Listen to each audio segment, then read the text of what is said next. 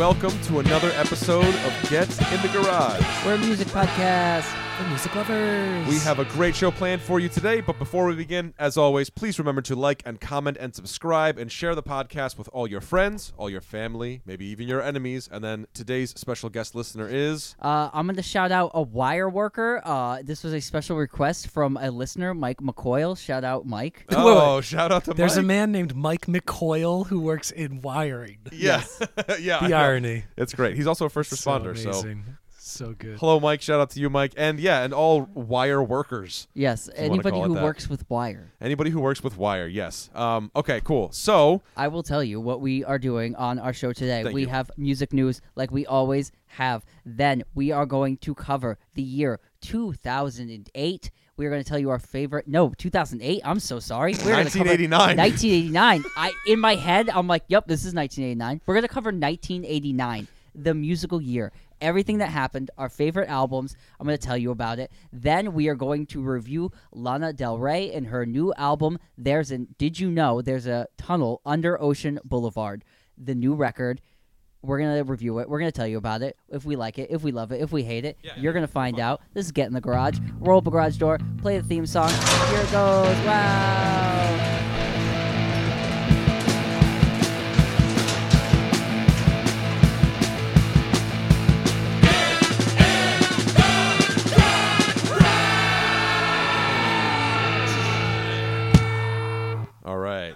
Wow. All right. How wonderful was That that? was great. This is Um, music news. This is music news. If you want to lead it off. I will lead it off. Uh, this is legal news. Here we go. Um, Order in the court. yes, order in the court. Uh, the late Roots bass player, uh, his uh, widow is filing a lawsuit against the band Questlove, Black Thought, Live Nation uh, for racketeering and fraud. So, what is going on in this case, in a nutshell, is Weird. it is, is a lot going on here. But so what they're claiming is that the peoples I mentioned were running uh, these businesses. These businesses would fund their musical career. And the allegation is these businesses that they were running were fraudulent businesses that were funding their uh, musical endeavors. Um, and also had left out the late bass player in these uh, money dealings and filings and that he should be uh in with like the registered trademarks and all that that these LLC under these companies does own. So um, I think she's looking for earnings from the legitimate earnings from these things if they are legitimate. Um, this is all speculative, by the way. So this is none of this has happened or not happened. Yeah. Um, this is just out in the air. These are the allegations of what happened. Um, I don't know if this sounds true. I don't. It sounds pretty far fetched and out there, but um. So basically, their bass player is uh widow is just looking for.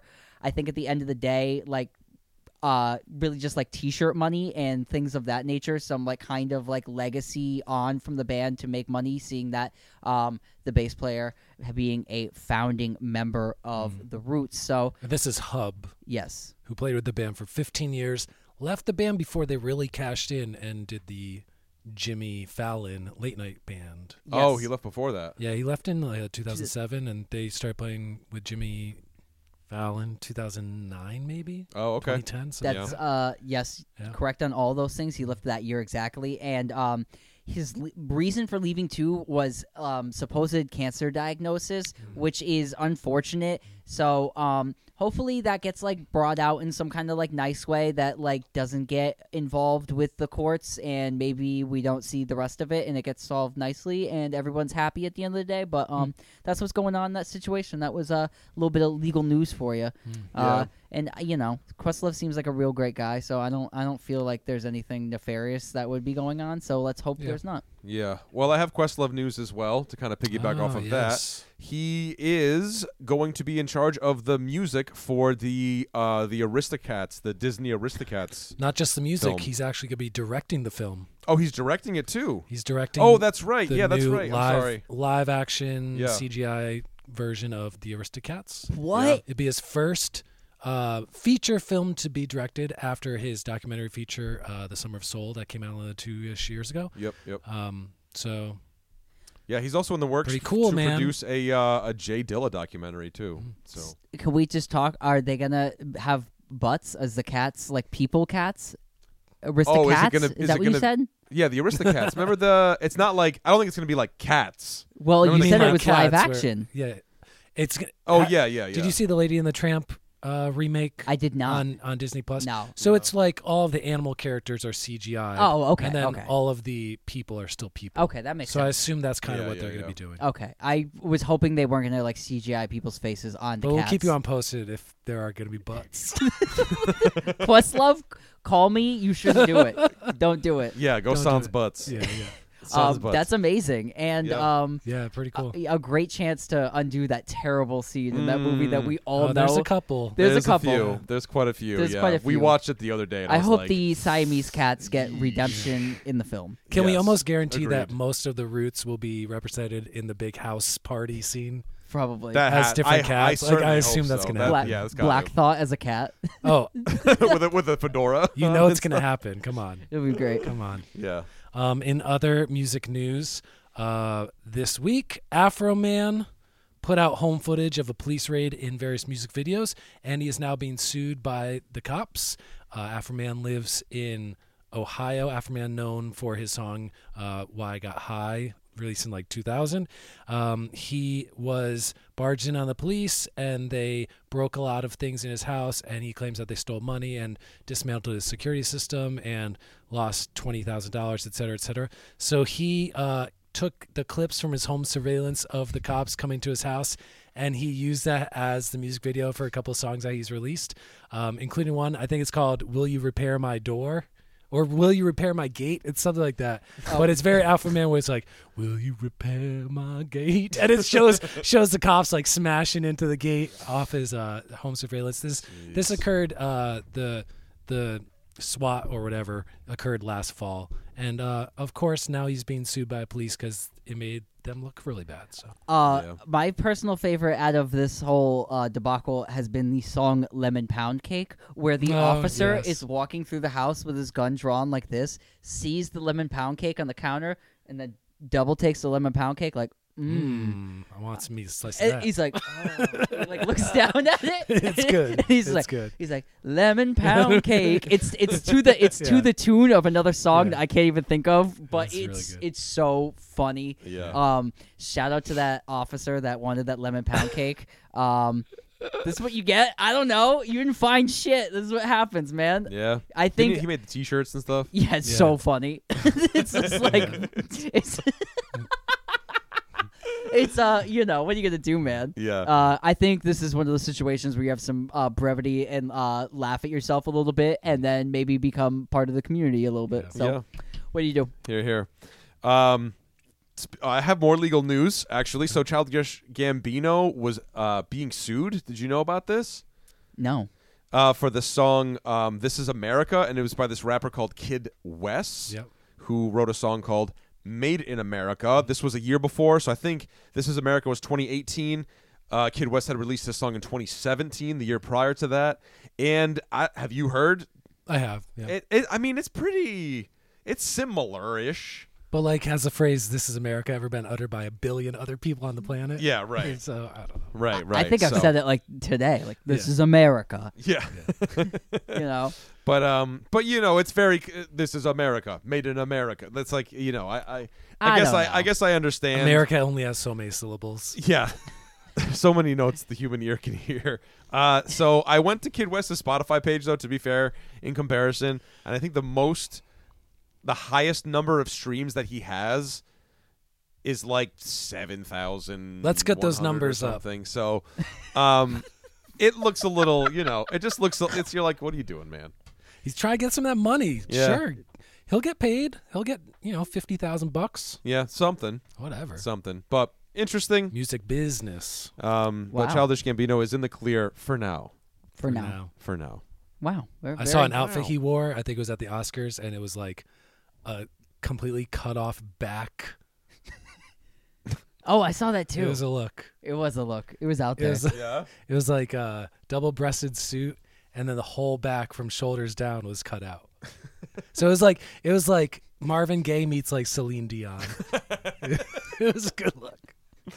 I'll no po- shirt underneath the jacket. No, either. I, I mean you Come can't. on. You have to go full commitment. Come on. We're gonna post Loved it. pictures here. Yeah, we'll so post pictures. Yeah. Maybe I'll make Uh, Mike Drake in that outfit. Oh, maybe. All right. Uh, Uh, uh, so, oh, I wanted to just shout out real fast. Mm-hmm. Uh, Madlib, uh, famous pr- uh, hip hop producer, uh, was on Sway in the morning, and he said that he is finishing up the finishing touches on a Mac Miller release that they were working on Oh, prior to interesting. his death.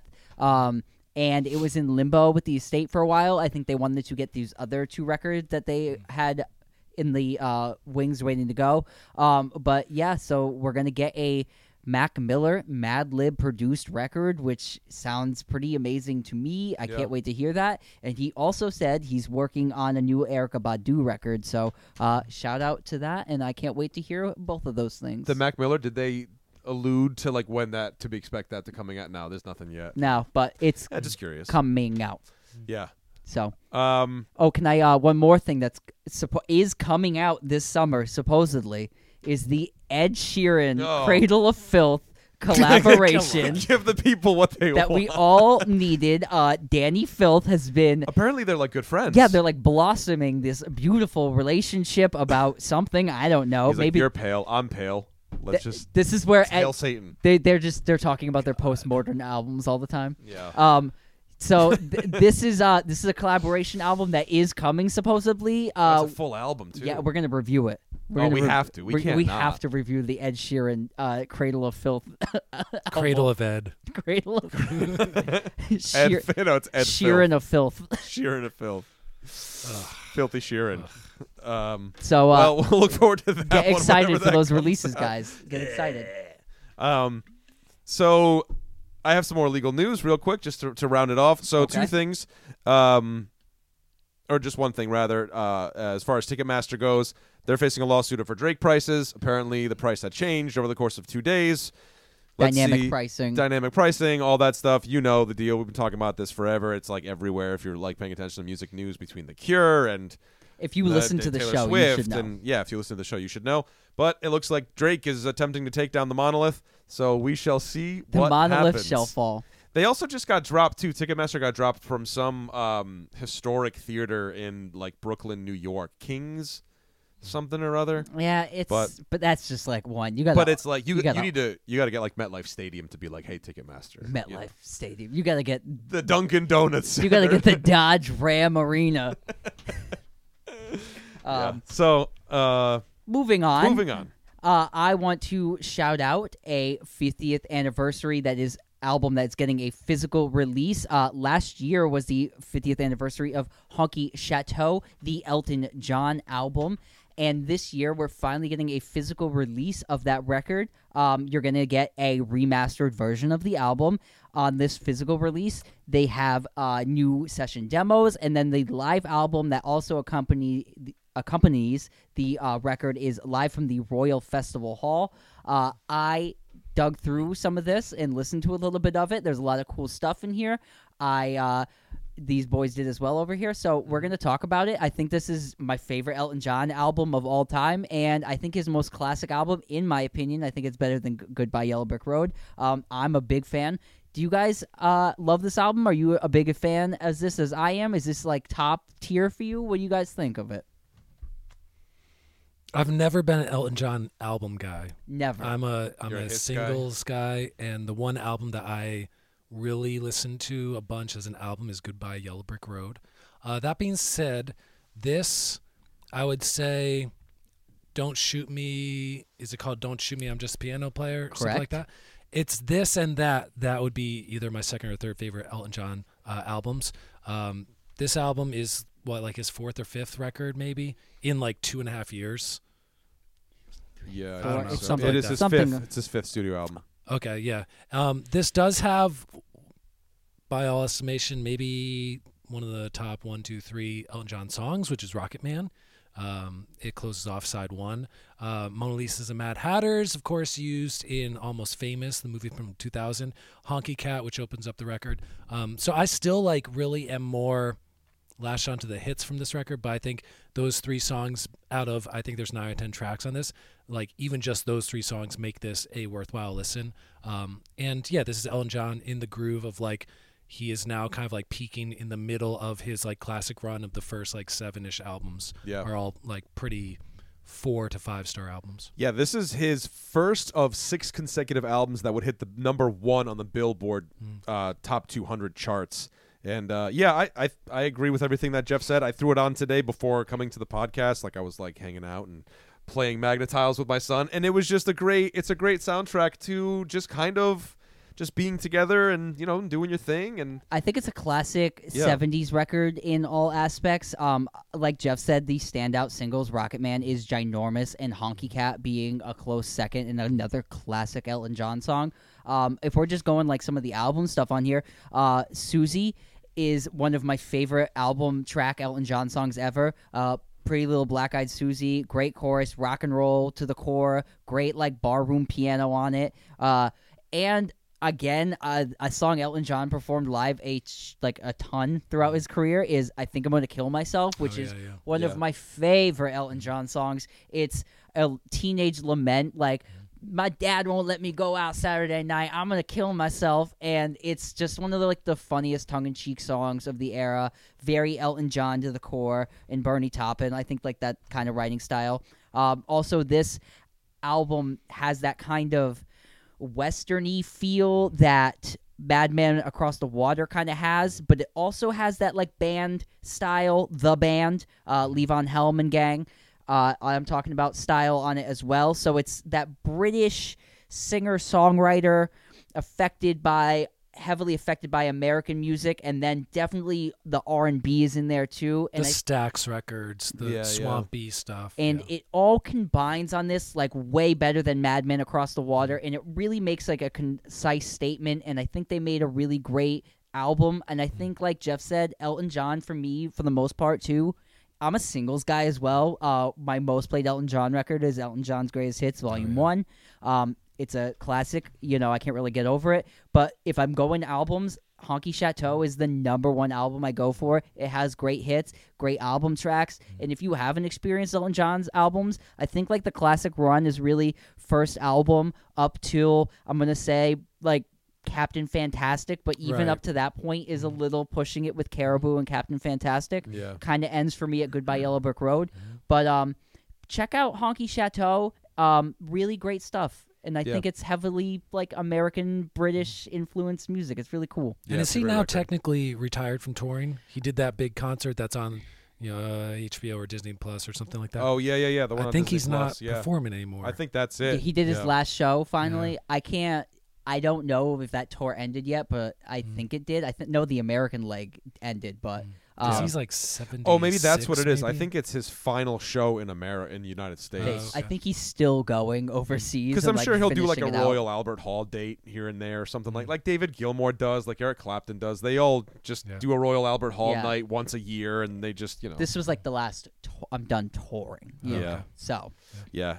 But uh, yeah, great album, man. Mm. It looks like what it sounds like. yes, and you know, uh, if you look at the album cover, white British just- dude singing soul music. Yeah, I just want to shout out. Yeah. Um, check out all the demos, especially the one of Rocket Man. Um, it's really cool. He just like goes through it and like like kills a take of it in like one go, and you can hear him pissing off at the beginning of it, and you're like, this is not going to be good, and it's great. Um, so that was cool. Um, I thought the demo for Susie was really cool as well, and I listened to the live album.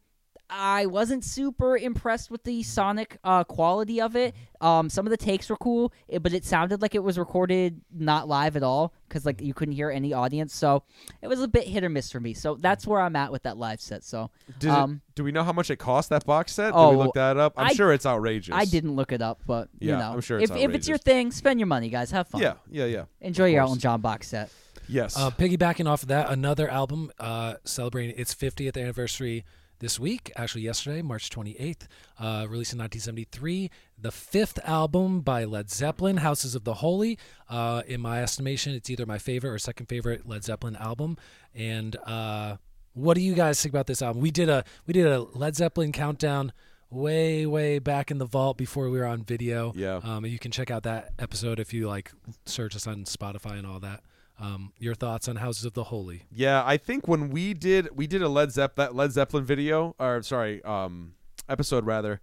I think I selected Zeppelin 2 as my favorite Zeppelin record. Yep. But it's it's now looking back, it's Houses of the Holy Man. I Mm. love this record. It's it's the one I've listened to the absolute most. It's got like my favorite Led Zeppelin slow burn jam on it, No Quarter, Mm. fantastic song, and one of my favorite faster songs from Led Zeppelin, The Ocean. It's back to back on the end of side 2. It's just a fantastic record. Uh, this has been my favorite Led Zeppelin record. I think as long as me and Mike have been friends. Um, Mike really showed this record to me when we first started hanging out, and we watched "Song Remains the Same." How uh, many times? the the movie Yeah. like one of the first times we hung out together and this is the um album that that tour is based off of and i fell in love with every song in this record. Um again the legendary like stoner song of all time no uh, no quarter. Like it's the sto- quintessential stoner zeppelin song i think right? It's Yeah. spacey keyboardy awesome. Um the vocal effect with like the Yeah, yeah, super yeah. cool. Um and then like again too this is the zeppelin album where they took the blues out of the zeppelin uh, for the most part like uh Jamaica, uh, D'yer Mak'er is um the reggae song on here that is really cool and they like Zeppelin out that shit. Um, the Crunge on here is Yep. basically a James Brown rip, like Zeppelin doing James Brown. This is my favorite style of Zeppelin, kind of dipping their toe into other things.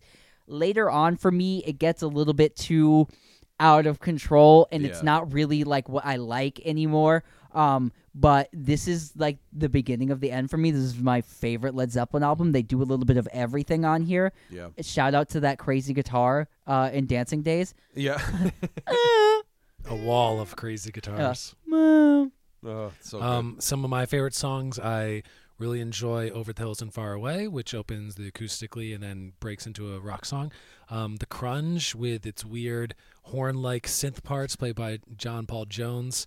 Um, very like mid early 70s Stevie Wonder style. Um, no Quarter, you know, with all the warbly underwater type of Leslie things all over it. And it's just like, you know, fighting dragons kind of song. It's, Yeah, a, it's right. an epic. Um, just great, great, great album. I think I think when we did our countdown a year or two ago, we all put the first five records as our five favorite in some order, um, and that's true for me today. This is one of my favorites. Classic cover by Hipgnosis, the artist group that did like Pink Floyd covers, etc., cetera, et cetera. Um, yeah, this is a five star album. This is just peak. I also love the ad libs in here. Like, uh, has anybody seen the bridge, uh, which Yeah, is yeah. referenced in Almost Famous on that dude's T-shirt, and um, the ocean where John Bonham counts really low in the mix. Uh, we've done four, Four already, but now we're steady, and here she went. One, two, three, and it counts Yeah. out the song. Um, so some of my favorite like little just ad libs in a record, especially that John Bonham one at the end. I feel like that's quintessential. Um, great, Bonzo. yeah. So you Yeah. know. And a great follow up too, because you figure Led Zeppelin four is just such a Classic you know that's album. considered like the, monster. the Yeah, yeah. monster, you know, and then to to be able to do a you know an album or release an album right after that and have it to be uh, uh, this standard is pretty like wow. Also, shit. we didn't even touch on the proggy opener. Uh, song remains the same, Oh, which yeah. is like, Yeah. and which then is into the rain song. yeah, which Oh, like so. Zeppelin does, yes, and then Yeah. into the rain song, which is one of the most, I think, the most, in my opinion, the most beautiful song Zeppelin ever did. Mm-hmm. Yeah. Mm-hmm. Um, I love the rain song. It's gorgeous. What a great tune that is. Yeah, So- absolutely. So happy birthday, Houses of the Holy. Fifty years. Happy 50 years. 50 to both of them. And If you can see Robert Plant, I believe he's touring right now with Alison Krauss. Yeah. Oh yeah, And they did their Raising Sand Part 2 album a year, two, three years ago, and they're uh, touring behind that. Nice. He sounds very different than he did 50 years ago, but he still sounds Yeah. really good. We Yeah. saw him like I'd say ten years ago, and Somewhere around there, yeah. probably like twelve years ago now. Sensational space shifters. And uh, it was a good show. It was cool. It was, It was really, really fun. cool. They he did one. They did do one Led Zeppelin song. I can't remember which they one did they go did, into though. California in its like original incarnation. Oh yeah, and then they did another one. they did a weird ass version of Black Dog, which was cool. Yeah, Um, so yeah, it's uh, it's it's cool. yeah. It was cool. Check it out. All right. We move on. We move on to the year I was born. 2008. 2008. You know Nin- it. I had to. 1989. As always, Luke has uh, a nice little uh, preface uh, summary of the year that was. I'm gonna just. uh There will be no There'll no be Green Day news. Oh, I was gonna say. There'll Link, I was hoping no Lincoln, Linkin Park, Park, formed news, unfortunately. no. maybe one of them was born in, one, in 1989. No Green Day news, no Linkin Park news. Um, so seeing that 1989 is the farthest back we have gone so far in the show, Mm-hmm. um, it's a little bit harder for me to grasp what the musical year was. Seeing that I wasn't even alive, Yeah. though these gentlemen, or Michael was born and I Jeff was born July of that year. already alive. Um, Oh, was I? so I'm gonna give you a little bit. Like I'm gonna include some other things that aren't really musical here. Uh, Please. 1989 was the year of sequels. Apparently, we have Lethal, Lethal Weapon 2, Back to the Future 2, Ghostbusters 2. All were really big. Um, Last Crusade. Last Crusade. Here you go. Batman came out. Oh, um, yeah. Yeah, so that so was a, a big, huge movie in 1989. Um, so that was kind of like the feel of it. Now I'm gonna jump in. I'm gonna give you a little bit of what was going on with the Mm. musicians in their lives. Um, James Brown, if you've ever seen that infamous CNN clip of him Oh, I in have. 1988 when he is asked why he assaulted his wife and then just tells the CNN interview that he's going on tour, he looks good, he feels good, living in the USA, back in America. Um, he was arrested from those charges on Ju- January 23rd of 1989 and he served 6 years in jail from that. So from, From that what? from that clip where he's interviewed, he was arrested from that where he assaulted uh, his wife and served Oh, so the assault was the reason. yes. Yeah. Uh, It there was was a terrible interview that he was detained. yes, there were some uh, other things going on Yeah, with yeah, that, yeah. but uh, the assault was Crack uh, the cocaine. main one. Uh, there you go. Six years in uh, prison, so that was a sad time in James Brown's life, and that's what happened then. Uh, January 27th, Michael Jackson wrapped up uh, his Bad World Tour that he started the previous year. Big tour. Um, The February. biggest uh, at the time, I believe. Yeah. Worldwide tour. I believe so. Uh, I've watched like the concert film from that. It's one of the craziest things of all time. He just stands there for like ten minutes while people scream. It's incredible. it's, it's so crazy. People are like passing out. Um, also on February twelfth, Roy Orbison weirdly had his like Renaissance comeback uh, before his untimely passing, and he hit like the charts again and had two albums in the top five, which was o- another feat that has only been uh, Elvis Presley. So the Was only one a Traveling Wilburys album? um And ooh one, I believe one was the Traveling Wilburys, and one was a solo album that was produced by Jeff Lynne. yeah. So it was pretty. Mm. And he made that black and white TV special. yeah. So great. Uh, I love that Roy Orbison album from that time. Uh, Any Way You Want, and the Mm-hmm. Wilburys play all over it too. Really great record. So I wanted to throw that in there because that was like a weird uh, thing to happen Yep. in 1989 for him. Um, April 9th, uh, Bill Wyman from the Rolling Stones was a super creep and married a 19 year old that he had been dating for six years. Want to throw that out there? Bill Wyman's a Well, he creep. been dating for six years. Yeah, man, I read that. Couldn't believe oh that. Oh, my god. Creep. How old was he at the time? Oh, old as he's dirt. the oldest Rolling Stone the member, oldest Stone. so sixty probably. Not good. Not good. Not good. Not good. That's Jerry Lee Lewis level. Yeah. Yeah, that's So, uh, no, it's Yikes. worse because that Yeah. happened fucking forty years before then. yeah.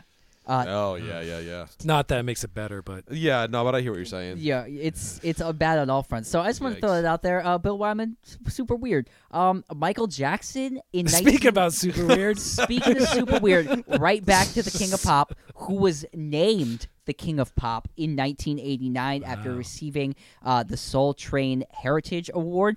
That's when he was crowned the King of Pop, and it has, Your I think, Majesty. stuck ever since. Um, no matter how weird things have gotten since. Um, I have to throw out another one. I'm, oh, I'm so sorry. I have to throw out another. Michael Jackson was huge in the news. This is Oh, also yeah. the year that he was in.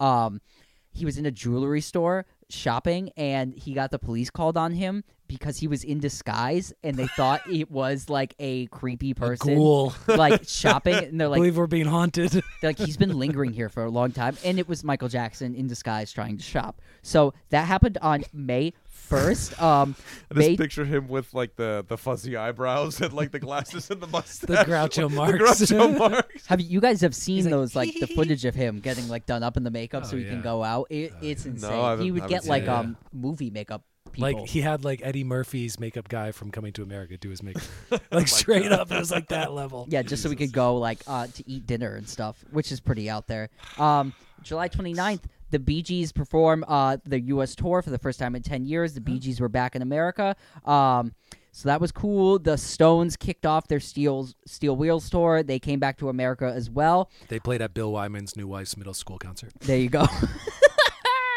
um, and I it just was a luncheon. thank you guys, thank you, thank you. He's like, I'm here for the parent teacher conference. There's like, what? Do you, why is Bill Wyman in the school right now? uh, in August of that year, um, as well, Doctor Feelgood by Motley Ah. Crue was released. So I just wanted to like Listen, juxt- 1989 was a gross ass time. That's what So I'm saying. sleazy, I so wanted to like ju- show you Ugh. like it was Michael Jackson was huge. Madonna was really really big that year. Um, Madonna also released um like a prayer that year Mm, and yeah. performed at the VMAs and did the shocking performance. Um, the Black Jesus in the music video. yes, was very shocking. at the time. uh, the cross burnings as well in the music Yeah. video that year were also uh, throwing everybody up in arms. So this led Pepsi to drop Madonna. So basically, you really had like Madonna, Michael Jackson, um, Mm. and like sleazy, like um, glam Mm. rock hair metal was still like absolutely giant and had not died yet. And I think when we go into our album picks, um, we're gonna talk a little bit more about the underbelly of like what was actually happening and what would turn around into '90s music because this is 1989 and we have like no 90s styled music really um, on like the zeitgeist of what was happening in Right, big right. popular music. Um, so that was what was going on, and I wanted to I wanted to give it to you. That was it. all right. So That's it. We're do gonna you have give you do we have any numbers of uh, top albums or anything that year, or we I- just want to hit our picks? Oh man, I forgot to look up your your top ten of the year. Top no ten worries, dog. songs, 1989. I will get it for you. It's gonna be. It, I will not be surprised if it's like five Michael Jackson songs. Okay, here we go. know, like- this is the Billboard uh, Okay. top 100 Year-end? for the end Yeah. of the year. Uh, in 1989, 10, we have okay. "Giving You the Best That I Got" by Anita Baker. That's number one. That's No, number that's 10, Okay. Okay, Anita Baker, slow jams. Okay. right? Okay, we have at number nine.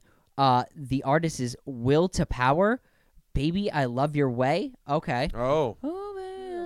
Is that no? That's Peter Frampton.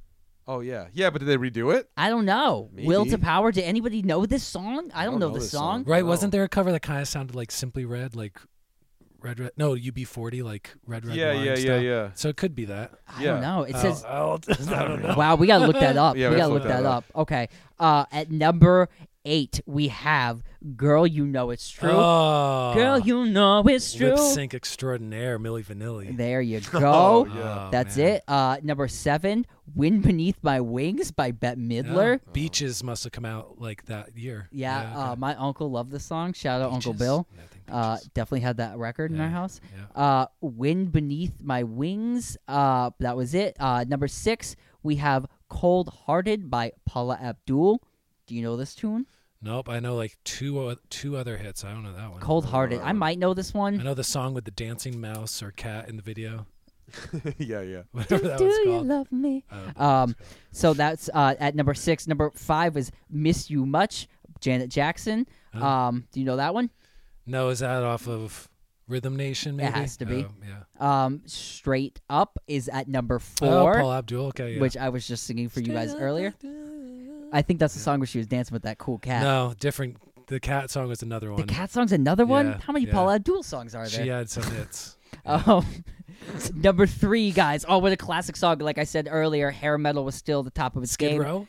Every rose has a thorn. You are close. Oh. Uh, by Poison is number three uh, top songs. Bret Uh, Michaels. number two, great song, "My Prerogative" by Bobby Brown. Oh, sure. And number one Okay. song of the year, Billboard Hot 100 end of the year list is "Look Away" by Chicago. I don't know the song either. Damn. Chicago? I don't know, man. The last last gasp of baby boomers on Maybe. that must have been a big slow jam. I don't know. Yeah, maybe. I don't know. I've never I heard can't that. I can't think of how that one goes. You were a big Chicago household though, weren't you? Um Or, like first first yeah, my album? parent that's like my mom's f- favorite band Yeah. or at the time and my dad loves them. I don't know. I don't know. Do you want the top 10 best selling albums? You know it. Okay, Oh. here we go. I'm going to give you 10 to 1. Okay. All right. 1909. The Little Mermaid soundtrack Oh, nice. at number 10. Nice. Big, Menken big. and Ashman. Yep. Love it. Um, Okay. Number 9. I don't know what this is. It looks to be. Do you know what this is? It might be. Oro, Incenso, and Birra. Zu- Is it an Enya album? Zucchero. I have no idea what that is. I don't know what that is. That was number nine. Um, Hmm. Number eight is Soul Provider by Michael Bolton. Oh. Very of its time, right? Very of its time. Uh, number oh yeah. number seven, bringing it back here. Uh, we have Aerosmith's Pump. Pump. Pump. Pump. Loving an elevator. Uh, one of my Give it up. faves. I'm going down. Um, six is The Miracle by Queen. Oh, the album where it's all their faces are all split. Yeah. Absolutely. I Wanna Break Free, I think is on Absolutely. that. Um, Okay. number five, Garth Brooks by Garth Oh. Brooks. Oh, the slick stuff. Yep. Neat stuff. Cool stuff. it's official. Um, number four is Heart of Stone by Cher, which I didn't. Oh, w- was that uh, Turn Back Time? I th- that might be. Maybe. That might be. Kind of. That. I don't know. She won an Oscar, I think, that year too. Hmm. Uh, three, but seriously, Phil Collins. Oh yes, so classic. classic Lefty eighties. drummer too. Uh, But seriously, number two is Janet Jackson's Rhythm Nation, big 1989. What's number one? Of 1989. Oh yeah, we talked about it already. bad. Nope. No, Madonna, Oh, Madonna. like, like a prayer. Okay. Oh yeah, yeah. Big record that year. There it is. So that is your top ten What a best year. selling albums. Yeah, What, What a, a year. It got Terrible. 1989. God, I, was, I was born on a bad. On One bad under a year. bad sign. Born under a bad sign. Yes. Would you guys say As like Albert, as Albert King would say. it was like the 80s seriously rotting out in like one year? Like, because that's what it, it seems to me. It seems Yeah. like all the 80s culture it all really just came to a head in '89. the burnt Yeah. out in one like fast bright light at the end of end of the you know Yeah. just to birth in 1990.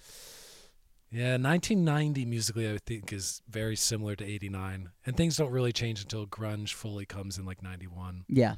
But yeah, yeah, strange, a strange, strange year. year. So Strange year. let's talk about some albums then. Favorite albums. of Jeff, do you wanna kick it off Sure, man. Uh, I'll start off with a couple honorable mentions that did not make the cut. Um, uh, one honorable mention, an album we talked about a couple weeks ago, Three Feet High and Rising by De La Soul, their debut, an album that I really wasn't familiar with beyond the hits until we reviewed a couple weeks ago. But listening to it since then, uh, it jumps right up near the top of the list as one of my favorite from this year. Uh, my other honorable mention, I thought this would take the title, but did not. Got beat out by a slim margin and is the debut by Nine Inch Nails called Pretty Hate Machine, which uh, features one of my favorite debut uh, opening songs, Head Like a Hole. Uh, this is a great album. This is like Nine Inch Nails. It's still industrial and grimy and hard hitting, but it has that 80s synth pop type of thing still like very heavily in it. Um, so think like um, Eurythmics kind of done by an angry young man.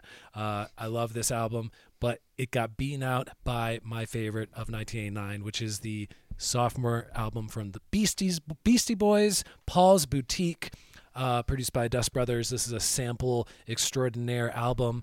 Features great songs. Uh, one of my favorite Beastie songs of all time, "Shake Your Rump," uh, Johnny Ryall, uh, "Barrel of a Gun," "The Closer," "B-Boy Bouillabaisse," which is like a 13-minute, like nine-part opus. Um, it might not be their height, but like it's the height of that sample craziness, just like the De La Soul album. So, Beastie Boys, Paul's Boutique, my favorite album of 1989. I love that record. Mm. I think that's a great choice. It, is it their? I think it might be their best. I, I think it's it's up there. Um, It might be their best. I don't know if it's their if it's my favorite because I also really love Check Your Head and Ill Communication right. and Hello Nasty. I mean, like this run, the next like four albums are.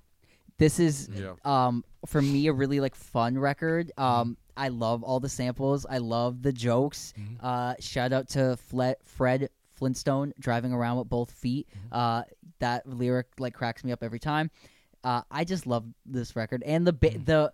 Uh, I just want to shout out the bass drop in "Shake Your Rumpa," which is like one of the Oh, first doo-doom, doo-doom, doo-doom. nastiest bass Yeah. drops of all time, and it's still a It's a nasty synth- bass drop. bass, yeah. Um, so shout out to like that bass dropping culture. That might be like birthed on that record on on that song. It is incredible. Um, cool choice, Jeff. Love it. Yeah, great choice, man. Um, for my choice, I'm gonna go with something that maybe is not necessarily my favorite album of the year, but I saw it on the list, and I have a sentimental sort of attachment to this record and to this artist. It is the fourth studio album by Stevie Ray Vaughan. Oh, okay. It is in step okay. It is. It would be his final album he ever released before his untimely death in 1990 in a helicopter accident. I think it was a helicopter. so. Um. So the album itself is really sort of a peek into a sober Stevie Ray Vaughan. He like sobered up right before uh, he made this album. He had like collapsed in Germany. He was drinking cocaine. It was a bad time. So uh, he had some newfound um, sobriety, and he came up with this album uh, June sixth of nineteen eighty nine. It's it's got some great songs on it, man. Like, I mean, you know, the house is rocking. Like that's you know just that's like a fun song. But songs like Crossfire and Tightrope, where it's kind of an insight into sort of like. You know, walking the tightrope, he's talking about like what it means to be like what sobriety is, man, and like kind of how he had a second chance. And really, Stevie Ray Vaughan, the unfortunate, I think, stereotype or trope or whatever you want to call it is is it's just like oh man like metallica was better when they were drunk. Like a statement like that it tends to be said in those types of things. For me it's the opposite. Sober stevie ray vaughan is is just like mind-blowingly incredibly good.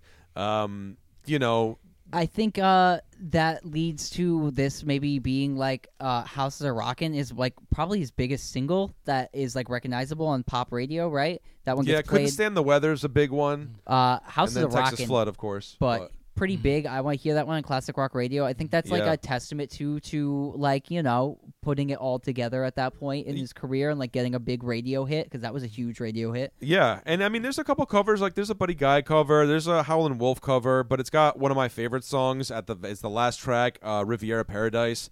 It's just like this beautiful, you know. Steve Ray Vaughan always wanted to like venture into the world of jazz, but couldn't quite do it because he was too Albert King and he wasn't enough Wes Montgomery. So, um, but it's kind of like every once in a while you give him a little. He gives you a little morsel of like some of the sort of other things that he wanted to do uh, musically and sonically. And uh, yeah, I just think it's a fantastic album. And um, I saw it on there, and I mean, I, I was gonna pick Journeyman by Eric Clapton, but I Oh. thought no, this is the way I'm I gonna thought you go. might pick F- Full Moon Fever by Tom Petty. Oh, I did think about that too. Yeah, I thought about that too. But I just I saw this, and uh, the release date is the birthday of a friend of mine who passed away. So I'm like, it's a sign. In So the respect of I'm gonna- SRV. that's it, man. Respect our SRV because really he was one of the last great electric bluesmen. G- guitar heroes of that Yeah. nature. Uh, Uh, I'm gonna predict Luke's. This is hard to predict. This There's is- a couple Luke records in this year. Yeah. Yes, there are. There's Um, only one. though. you know, quick shout out real fast to uh, close contender uh, Pixies Doolittle, which I do love, and uh, my one of my favorite records of all time, uh, Operation Ivy's Energy. Uh, great albums, but I am going to go with the ubiquitous the album. It's Nirvana. It is Bleach. I have talked about it before in this podcast. We did a Sub Pop uh, Records review a few weeks ago, and I think I talked about it then.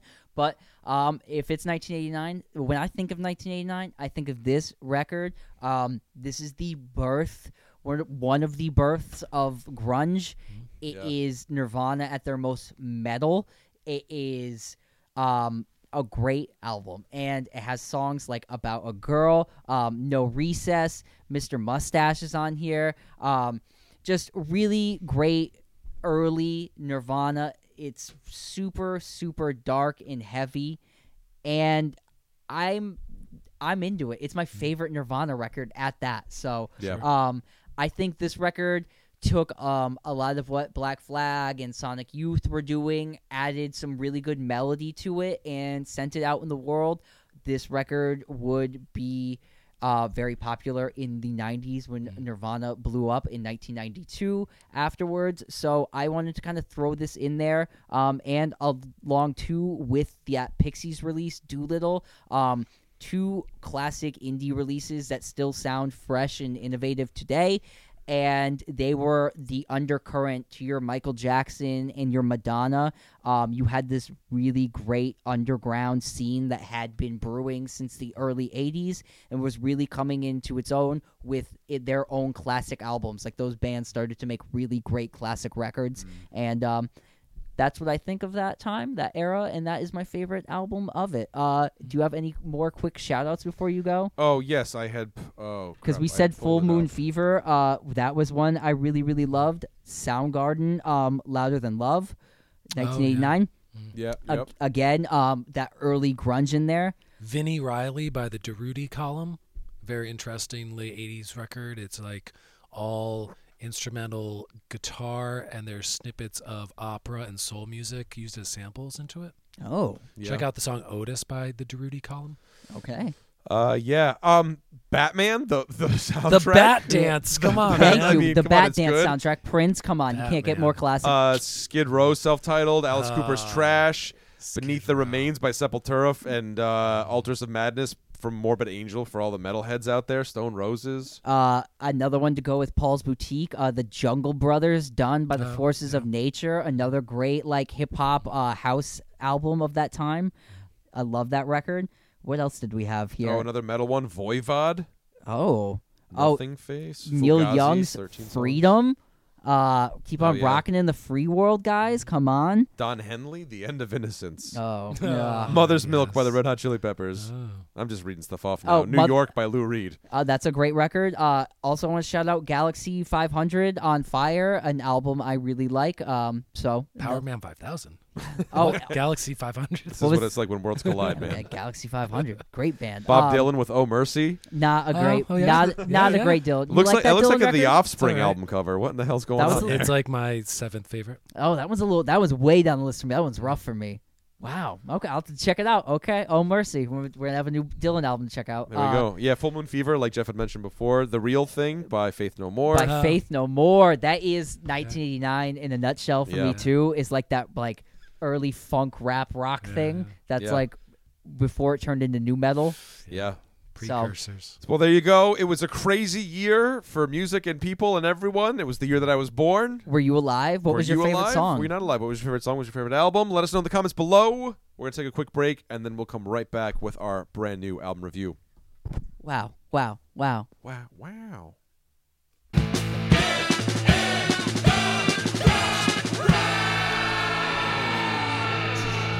All right, everybody, welcome back to Get in the Garage. We're the music podcast. For music lovers. Time for our new album review of the week. This week, Jeffrey, would you like to bring us in? We are presenting the latest from Lana Del Rey. It's called Did You Know That There's a Tunnel Under Ocean Boulevard? It's her ninth studio album. This album is 16 tracks, one hour and 18 minutes long. Let me repeat one hour and 18 minutes long. Uh, this album is produced nice. by Lana Del Rey, Jack Antonoff, Drew Erickson, Mike Hermosa, Zach Dawes, and others. Uh, this kind of was my first earnest foray into Lana Del Rey because I've tried to give her a chance so many times. Every new album that comes out, I like throw it on, and within two and a half songs, I'm just like, yeah, this is like hitting me like a Michael Jackson sized IV drip of propofol. And I'm just like, I can't do it. Yeah. Um, but this being like the task to review this album, I gave it a good listen. I listened to it front to back. I listened to it again. I think I actually listened to this a third time.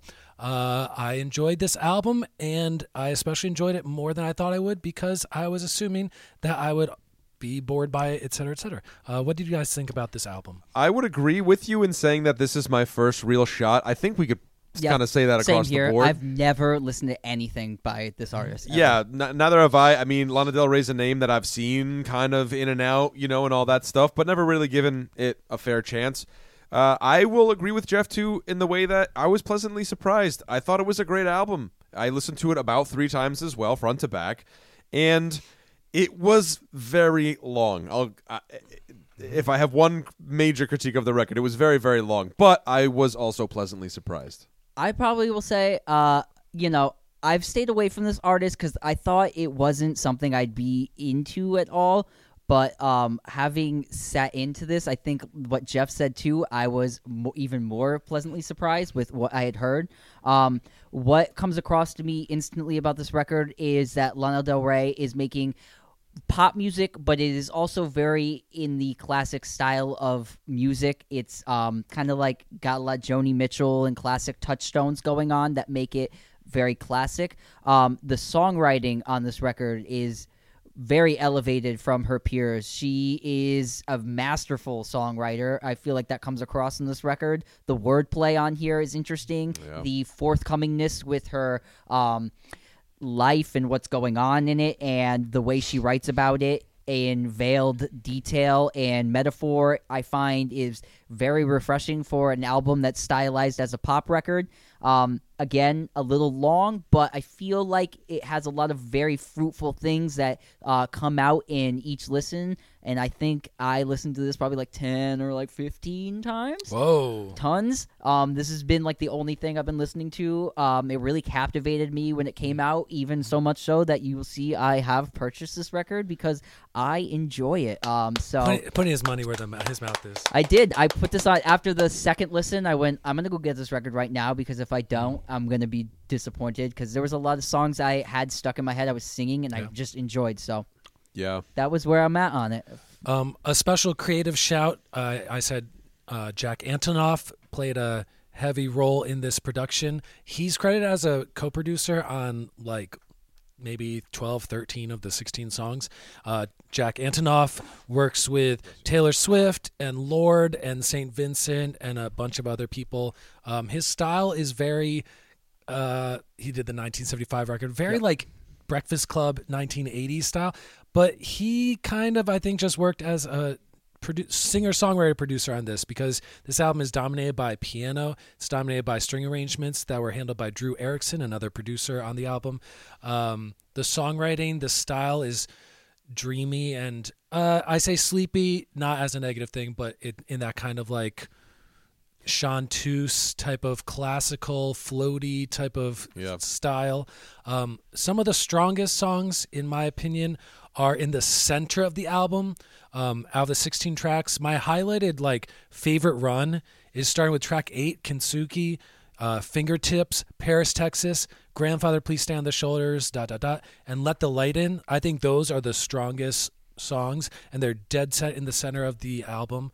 Um, I think that this album's length is uh, maybe strange, especially in this era, because this is like the TikTok generation, and the fact that she's like a voice of the generation, and she makes songs that are like six and a half minute long things. I'm just like, how does that exist? Like, how are all the kids 10, 15 years younger than us like super into this artist? But I guess it just works. Uh, my critique, I would have loved to see like six of the songs brought down by a minute or a minute and a half like the six and a half minute mark you start to kind of uh, on most of them um, the interludes i love john batiste i love his energy i love his laugh but i don't need a three minute john batiste like singing and playing Yeah, piano yeah. interlude i don't need the preacher interlude at all which is like four and a half minutes long uh, the judah smith where he's doing a sermon and she probably was just recording it on her phone and she's like listening and laughing and uh, just X that shit out, and we could have like a 55 minute album. Yeah. Um,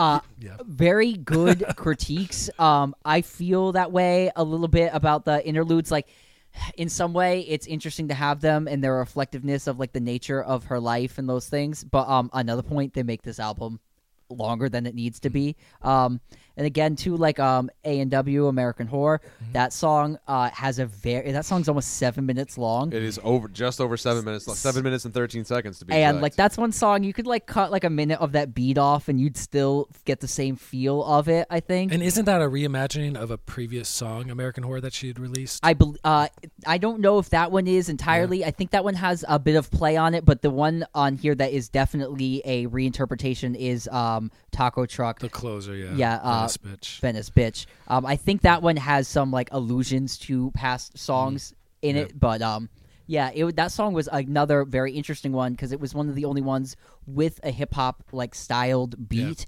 Um, and that was just at the closing for like emphasis. Um, I also, cool. It was really cool. Um, shout out to one of my favorite lines on the whole record, um, where she like says like the guy's mom's calling her to talk about him, Yeah. and uh, she's telling her that you're fucking up big time. uh, one of my favorite like things on this record, um, and that's one of them. So yeah, uh, and other songs I know, like you saying you loved uh, Paris, Texas on yeah, here. Paris, Texas is a great tune for me, uh, and also it's one of the shorter songs on the album. I think the the other shortest song is the song "Sweet," which is another song that I really really liked. Um, I we've talked about it before. How you know opening tracks and what's a good opening track, what makes it a good opening track, and all that stuff. For me, this the Grants is great, a great song too, as an opening track, especially because she's got them doing this sort of uh, you know vocal rehearsal thing in the very beginning, and it sounds like it's gonna the song that will come with this intro is gonna be this sort of you know happy, sort of warm hug kind of song. Uh, and then immediately it just dives right into like a minor chord. And you're like and it just it, it just it sets the the tone and the pace for everything that would follow on this record. Uh, and i love that. I love an immersive album. And i was kind of like i i really was taken aback. Uh, a&w i did like that song. I thought that the back half of it was cool because you needed that little bit of a quick Yeah, pick me right. up. Um, you needed some of that uh, my critique, it, I think, is shared pretty much by all of us across the board in the way that it is a very long album. The interludes, you know, give or take them. I don't know. You, you know, if you like them, if you don't. I love Candy Necklace with John Batiste as well. That was a great, Oh. phenomenal song. Uh yes, You and- know? and, Candy Necklaces has some of the like best lyrics on this whole whole record. Um, it's I oh, what is the chorus to that? Uh, the chorus to Candy Necklaces is Feeling like, uh, feeling like I'm young and restless. uh, Uh, oh uh, dancing like the young and restless. restless. You've been acting pretty reckless. Yeah. Um, and I'm obsessed with this. Just that rhyme pattern, reckless, restless, obsessed with this. Um, that kind of stuff like drives me nuts on this record where she's especially that song like that's master rhyming that's really great Yeah. and creative uh chorus writing i thought that was one of the best melodies on the entire record too One of my only real critiques isn't necessarily that it's. I say I think that's like Peppers, the second to last song, and then mm-hmm. Taco Truck. The last two songs, they they almost seem like afterthoughts in the way that they don't really seem to fit. re- I mean, A and W gives you that flash of that sort of like trappy kind of thing that you have going on, but other than that, you know, you don't really get that again until like right near the end of the record Yeah.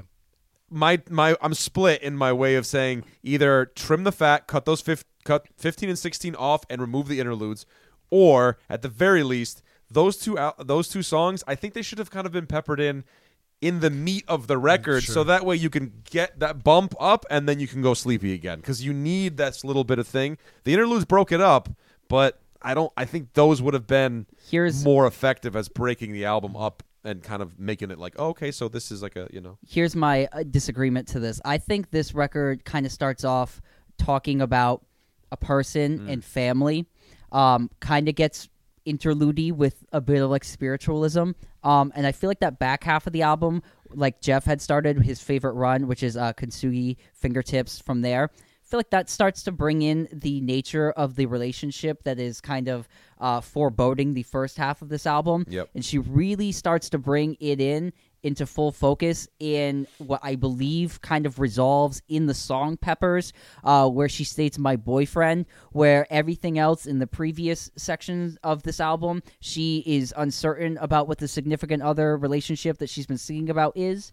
Um, so for me, where it picks up on that in Peppers, especially from um, the previous song Fishtails, where she's saying, um, I don't care if you won't braid my hair. That line where she's like, I'll just get sadder and sadder, where she's talking about her hair and how she's, um, if you don't want to braid it, which is like a very emotional thing to like braid someone's hair, um, she doesn't want to deal with you. And then into the next song where the refrain in the chorus is, you know, hands on my knees, uh, braid my hair, and it's like my boyfriend, and it's more of like a I'm in love feeling. So it like brings that record in for me and like really finalizes it at that moment where it's more of like a this is where I am now. Um, and again, like those two songs are like t- d- dovetailed together. Um, Margaret has a lot going on. Um, that uh, Paris, Texas has uh, the "When You Know, You Know," and then in Margaret, she's uh, refraining like "When You Know, You Know" in a different way. So I thought that that was interesting. Um, all over this album, the songs are um, referencing one another, and especially in the earlier tracks, when you go down, she's referencing back to th- previous things she's like referenced and said and felt. So um, I was super into this. For me, it was the writing, and if you can't tell, that's where I was like gushing about this record. The writing for me, it's all um, that's where like the mu- like because if like Jeff said, it's pretty like a sleepy sleeper album. If you have it at a low volume, it's not really gonna perk your ear up at all. Um, and it's very long. So for me, this kind of had like a masterful writer's sense to it that really got me engaged and sucked in. And I'm gonna lay out some like big heavy names in like the Joni Mitchell, Bob Dylan way I listen to records when I'm like really want to get um in that like lyrical soup this is that album for me and it played off strong in that way and those references are um, i think she's like in that light in this age i definitely think she wrote some really cool interesting different pop songs Yeah, I like the melodies and the instrumentation on a lot of these songs as well. Um, that song Kintsugi, uh, it's pretty much this very gorgeous uh, vocal and uh, piano thing, and there's some strummed acoustic guitar that kind of is harp-like. The song reminded me of a couple Stevie Wonder songs like um, Visions and uh, If It's Magic, and it had that like beautiful thing to it. Uh, the song Paris, Texas, featuring SYML, uh, it uses the song "I Wanted to Leave" by SYML, like how Kanye West used a the song uh, "Avril 14th" by Aphex Twin to make his song "Blame Game," where it's just that peppered like minimalist piano thing. Because the SYML track, it's it is that SYML track with just Lana Del Rey singing over it. So there's not much difference, but I love the fact that she does that like hip hop producer would do that. And the same thing about the following song, which is the grandfather, please stand on the shoulders, dot dot dot. Um, the RIOPY song "Flow" is used, and it's like the track as it is, her singing over it, and then they pepper in like brass and added instrumentation as it builds over the second half. So I like the fact that in a hip hop way, even though she is very like twirly dress and like clouds and all that. She does those hip hop flourishes. There's some hip hop stuff on the last track being a redo. Uh, it's like an earlier version of a song that she put out on the Norman fucking Rockwell album um, three or four years ago, uh, five years ago, I guess now at this point. Um, but I like the fact that like as much as she's n- she is just like a singer, she still approaches music like how hip hop has influenced this generation of musicians to like put those little flourishes in. Uh, Fishtail has some electronic drums that come in. They're simple, they're understated, but like as the electronic drums come in, the uh, the voice starts to auto tune um, slightly. Uh, so I like those little things in here. I love the string string arrangements by Drew Erickson.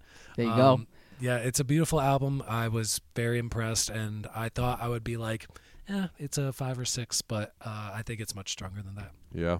uh like I just wanted to shout out too when you said that like she like uh sings over that it's not very much unlike what a lot of what Paul Simon has done in mm-hmm. his career where he sings over like just straight up like that mm-hmm. song is this track and then mm-hmm. like so that was like interesting too I didn't really think about it Oh, in how about this track? I thought light. I thought a track that we all might like is the duet with J- Father John Misty, Oh, "Let we the didn't Light even In." talk- Oh yeah, which yeah, yeah. to me was like straight straight up sounded like it could be on George Harrison's All Things Must Pass. Oh, it was like the Oh. same exact kind of like melody, instrument, instrumentation, and approach. And Mellotron yeah, Uh, Yeah. this that's the song that got me hooked into this record. So Mm-hmm. like as I was listening to it, and then that one came on, Mm. and that one I absolutely fucking fell in love with. And that's I, late. That's like Yeah. 12 or 13 on I the record. fell in love Yeah, with that 12, song. Uh, I love it. It's so old school, like Yeah. good vibe country, and the lyrics to that song are so like good in for what that style song is. Yeah, and Father She John really kills Misty, he's he works well in that context. You know what I mean? That's like I was like, oh, this is just this is Shows Yeah. up, sings on point, great background vocal. Yeah, uh, fantastic. Uh, Michael McDonald of his day. Oh my god, I love his day. High I will praise, say, high praise. uh, one song that I like, I I battled with a little bit was "Fingertips." That tune, do you guys remember that one? it's like a, one- it's an extended diary entry with a string arrangement. yeah, yeah, yeah, yeah. And I was like, I wrote down It's in the my center words of the album too. I think in my in my notes I wrote it as a bit word salad but Yeah, great yeah. storytelling. So right. it's you know, it was kind of this endless sort of thing Yeah. where there's like there's no, No chorus in structure, this song. There's yeah. no it's her just Yeah. It's an Going iPhone. on and on and on. That song is literally an iPhone voice memo that she gave to the producer. Right, and he did it. and he, she went, "I don't want any choruses. Just Yeah. make this." And then that was what it was, and it, that came out crazy. Yeah. uh, and that's one of the craziest things. Like That's the most Joni Mitchell in my Bob opinion. Dylan-y, Yeah, yeah. like just Yeah. eight straight verses at you. Um, so and you know, like it or like hate it, it's uh, evoking of some nature. So uh, on a pop record, um, Yeah. fuck the bridge, fuck the chorus. It's just verses now. Yeah, right, right. But I yeah, I hand, I got you got to hand it to her, man. I mean, this for the audience that that consumes this type of music, it's just like, hey, man. Anybody who's a younger person, if you're watching this, if you're watching this, and you can get through this, listen to Pink Floyd, guys. You can do it. Like you can, you know what You I can make it through a six-minute song. You You, can you've make- proven you can. if you can make it through the seven minute song A and W, give Echoes a try. I hope you don't have anything planned for twenty minutes, but you might be able to sit through it. I uh I feel the same way. I Yeah. feel like um this album, if younger people kind of are getting into the style, I feel like the uh, well obviously it's like the that Joni Mitchell style is coming back in like a big way, and that I think the emphasis on the lyrics on this album is uh really really great. I love that about this, and you know I'm I'm here for it. So I hope All more right. things start to sound in this nature. Shall we do ratings? Yeah. Let's uh, go around. I thought this was a very strong album, and the couple things I would skip, I would probably skip every time. But that's an hour and 20 minute long album. If this was an hour long album, this would be a strong nine plus for me. But it's an hour and 20 minutes long, so this is an 8.5 for me, which is uh, I thought this would be like a 5.5 or six, and I love love half this album, and I really like another quarter, and I'll skip a quarter. Yeah. Uh, with me, I don't mind the interludes as much. It is a long album, and the last two songs, I wish they were placed differently in the record. That being said, said it is a nine from me. Wow. Yeah. Oh, I'm gonna meet you at that. I'm gonna go that this is a nine for me. I do think it's a lengthy record, but I kind of like the weird reward of like sitting in that like limbo for a little bit in it. And I think that, like I said earlier, it does pay off. Um, as being my first album, if you have any recommendations on where I should jump off next, please leave them in the comments. Yeah. Let us know. This was a strong nine. Do you like this album? Do you think this is a great album? What do you think it should be rated? Do you think we did a good job? Please tell us. Let us know. Let us know. Like, comment, and subscribe. Tell a wire worker, Mikey McCool, if you're still here. We McCoyle. appreciate- It's McCoyle. McCool. Oh my God! I don't know why Get I said right. McCool. McCoyle. Oh, he's never gonna let, let that let that one go. Anyway, until next time, guys. This has been Get the Garage. We'll see you next week. You're done. You're done, bud. You're done.